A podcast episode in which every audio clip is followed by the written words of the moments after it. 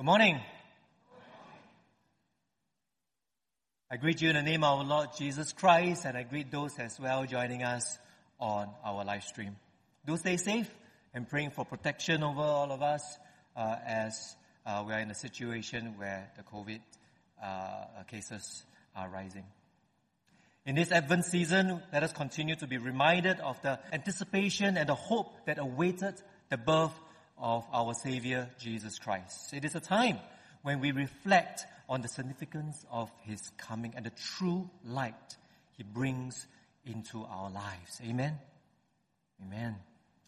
The last round I was here, I shared uh, in this uh, Wesley Sanctuary was during the season of Lent, too long ago. And it was on the topic of Christian piety and the premise of practicing piety as part of our witness to the world. Now, this week being the third week uh, of Advent, we will be looking at one of the passages from the Revised Common Lectionary of the Gospel of John, chapter 1. And may I say once again, to be diving into what it means to be a witness for Jesus. What it means from these verses to light our faith amidst the bright lighting decorations of Christmas and showing, more importantly, Jesus as man's greatest hope through our witness. Allow me to read the first part of the scripture text taken from John chapter 1 verses 6 to 8 and subsequently later on in the sermon I'll read the second half. May you hear these words of life. Verse 6. There was a man sent from God whose name was John. He came as a witness to bear witness about the light that all might believe through him. He was not the light, but came to bear witness about the light. This is the word of the Lord. Thanks be to God indeed. The beginning of the Gospel of John can be a little bit confusing for some of us. The Apostle John wrote the book along with 1st, 2nd, 3rd John and Revelation, but he's not the John that we are going to be looking into this morning. This is John the Baptist that we are looking at. John the Baptist's mission was to prepare people for the Savior, to bear witness about the light that all might believe through him. He was the forerunner of Jesus who baptized people in the wilderness for the forgiveness of their sin. Here's the primary John that we'll be looking at today.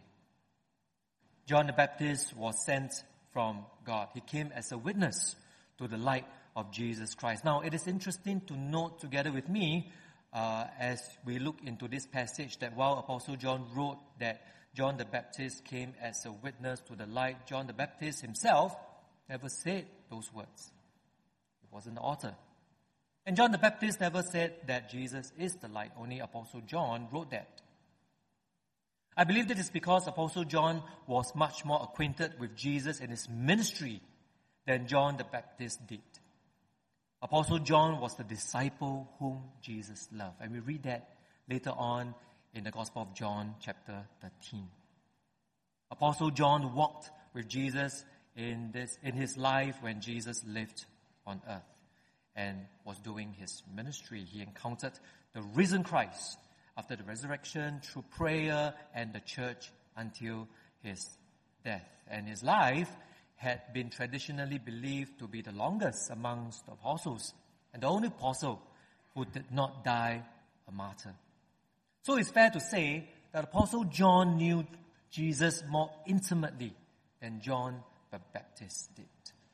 He had abundant of years and ministry experiences with Jesus. He encountered a lot more truths unraveling by the scriptures about Jesus that John the Baptist perhaps didn't have the chance to encounter. And if you think about it, the same is true for you and I.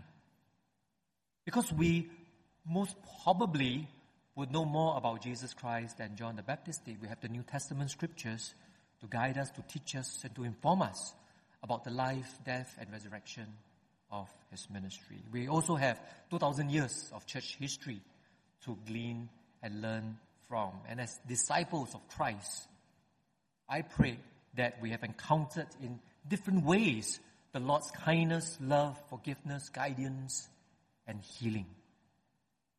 You and I have tasted and have seen how good and gracious God is. You and I have the ability to pray to our Father in heaven, waited perhaps upon the Lord and hear from Him. John the Baptist knew that Messiah was coming, but perhaps not much more than that of what the Bible had informed us. We would most probably have a lot more advantages over John the Baptist. And yet, John the Baptist is still known as a witness to the light of Christ. Still known. My friends, we can and we should become witnesses to the light of Christ as well. Question for us to consider in this season of Advent and towards the end of the another year of our church direction of intentional discipleship. How have we been faithful witnesses to the light of Christ in our lives? And especially our family, both our family and our church family, loved ones. How have we become witnesses to the light of Christ like how John the Baptist is known for?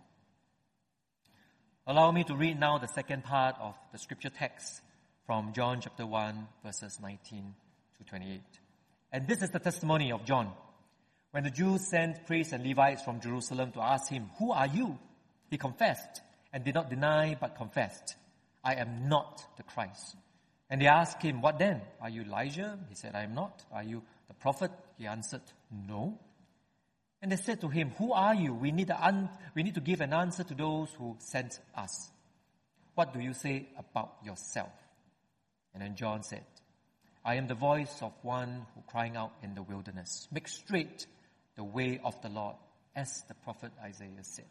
Now they had been sent from the Pharisees. They asked him, Then why are you baptizing if you are neither the Christ, nor Elijah, nor the prophet? John answered them, I baptize with water, but among you stands one you do not know, even he who comes after me, the strap of whose sandal I am not worthy to untie. These things took place in Bethany across the Jordan where John was baptizing. This is the word of the Lord. Speak to God indeed. Allow me to share the following applications from truly the testimony of not just John the Baptist, but John the witness. First point John understood his calling and identity in pointing others to the light. As I read this passage, it was clear that John the Baptist understood his calling in the kingdom of God. He says about himself in verse 23, I am the voice of one calling in the wilderness. Make straight the way of the Lord. Now, this is a reference to the Old Testament text found in Isaiah chapter 40, where Prophet Isaiah uh, comforted the people of God amidst judgment and repentance to prepare to see God's redeeming work. Now, John the Baptist used these words to challenge his listeners to prepare for the coming Messiah and also as he reoriented his life around his identity and calling. He moved to the wilderness, he began preaching, and as people came to him, he baptized them in water for the forgiveness of their sins.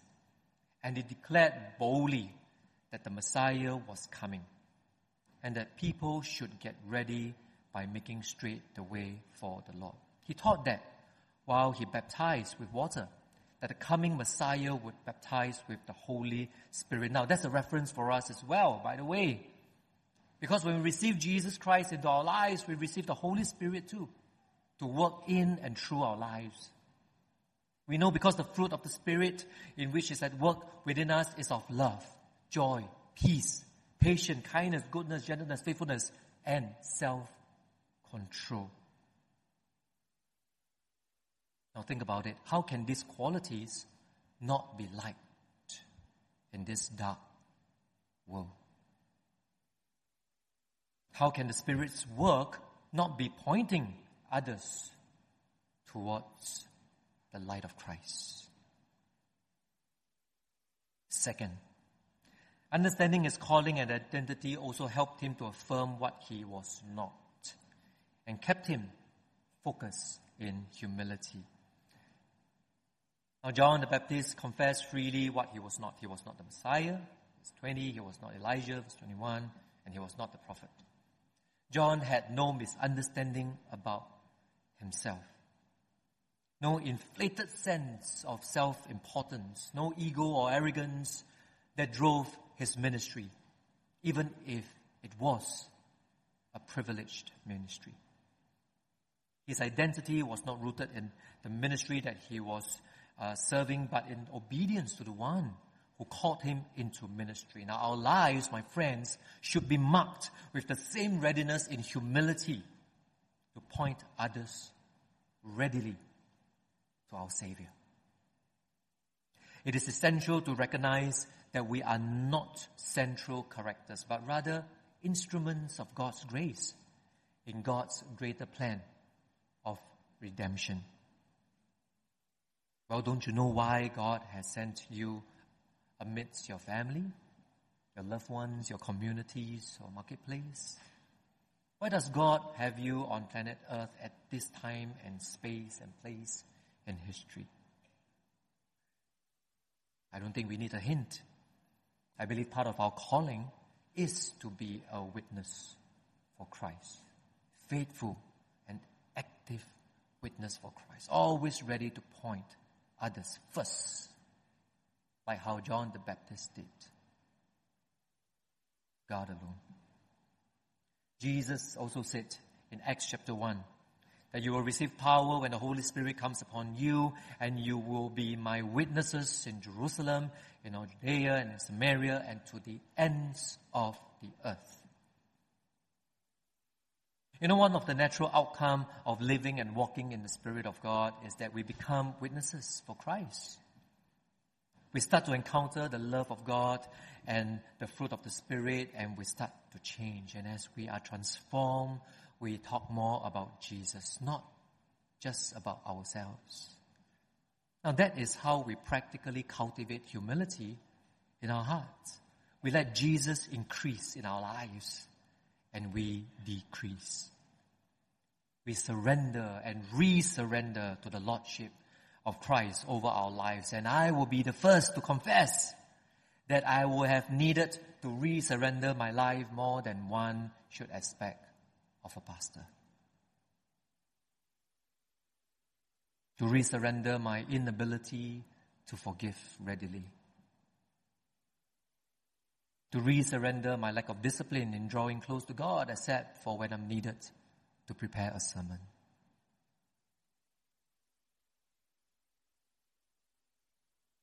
We talk more about how Jesus is saving us in the here and now. Let's not wait. And He helps us, and He helps us to overcome our dysfunction, our, our bad habits, our sinful impulses. We become more Christ like with lighted faith, and we begin to love people the way God loves us and them. And when they ask why, we readily point them to Jesus. This is part of our identity and calling, being witnesses to the light, one of the many, many ways. And with lighted faith, we rekindle hope in men. We rekindle hope in men. What if your calling is to rekindle hope in men by simply loving and serving the person in front of you, no matter who that is at any given moment? Maybe it's your boss, your teacher, co-worker, cashier, flight attendant, if you're having a trip, a spouse, partner, someone else. Your only job is to simply love and serve with the selfless giving love God has poured into each and every single one of us. And if they ask you why, we point to Jesus readily. You can simply say that you are passing along the love and faith and hope that you have been given, that you have encountered God in. You are love, my friends. And because you are love, you can love and serve others as well. That is being a witness to the light and love of Christ. One of the many ways, many, many ways. Here is one beautiful thought for you. And I quote that we do not draw people to Christ by loudly discrediting what they believe, by telling them how wrong they are or how right we are, but by showing them a light that is so lovely that we cannot stop talking about it. That they want with all their hearts to know the source of it. Now, have you ever had that kind of conversation? Just can't wait to share about the faith, hope, and love that we've encountered the living Christ in and through our lives. Now, isn't that beautiful? Jesus, Son of God, came down as man and became the light of all mankind. This is the light of love and forgiveness that we have received, no matter how far or how dark our lives may be, and nothing can overcome this light. Nothing can separate us from the love of God our Father when we place our hope in Christ. Amen? Jesus is the true hope that gives true light to the world. And that hope is the greatest to someone when our faith is most lighted in Christ. When our faith is most lighted in Christ. You know, amongst the many programs that we are having in reaching out to Jalan Berseh through COSC, through witness and evangelism, through our many, many platforms, this week, and perhaps by no coincidence, we have a group of us also will be along the streets of Orchard Road, sharing and capturing every opportunity to light our faith, to light our faith in the midst of Orchard Road. I want to invite you to come and encourage our volunteers as they are encouraged to light up their faith amidst the many lights on behalf of our faith community. John the Baptist was a witness to the light, and yet we know so much more about the Lord than he did. We know more of the goodness, of the truth and love and kindness of the Father.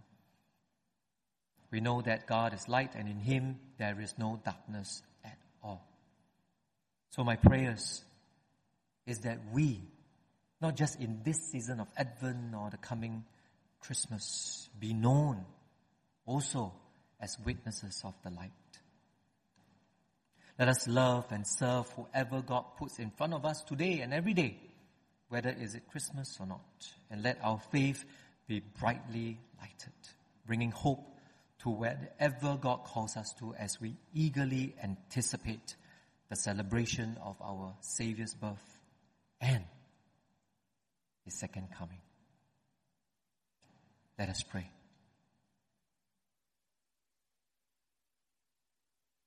O Lord Jesus, you are the opener of eyes and hearts. And that you are one, Lord, that truly satisfies. Help us, O oh Lord, that as we receive your word this morning to understand our calling and identity in your kingdom as kingdom people. Help us, Lord, to be so captivated by your beauty and purity that we naturally point others to you. We want to be witnesses, O oh Lord, to the joy of our salvation and the love that is from everlasting to everlasting. This we pray truly in Jesus' name. Amen.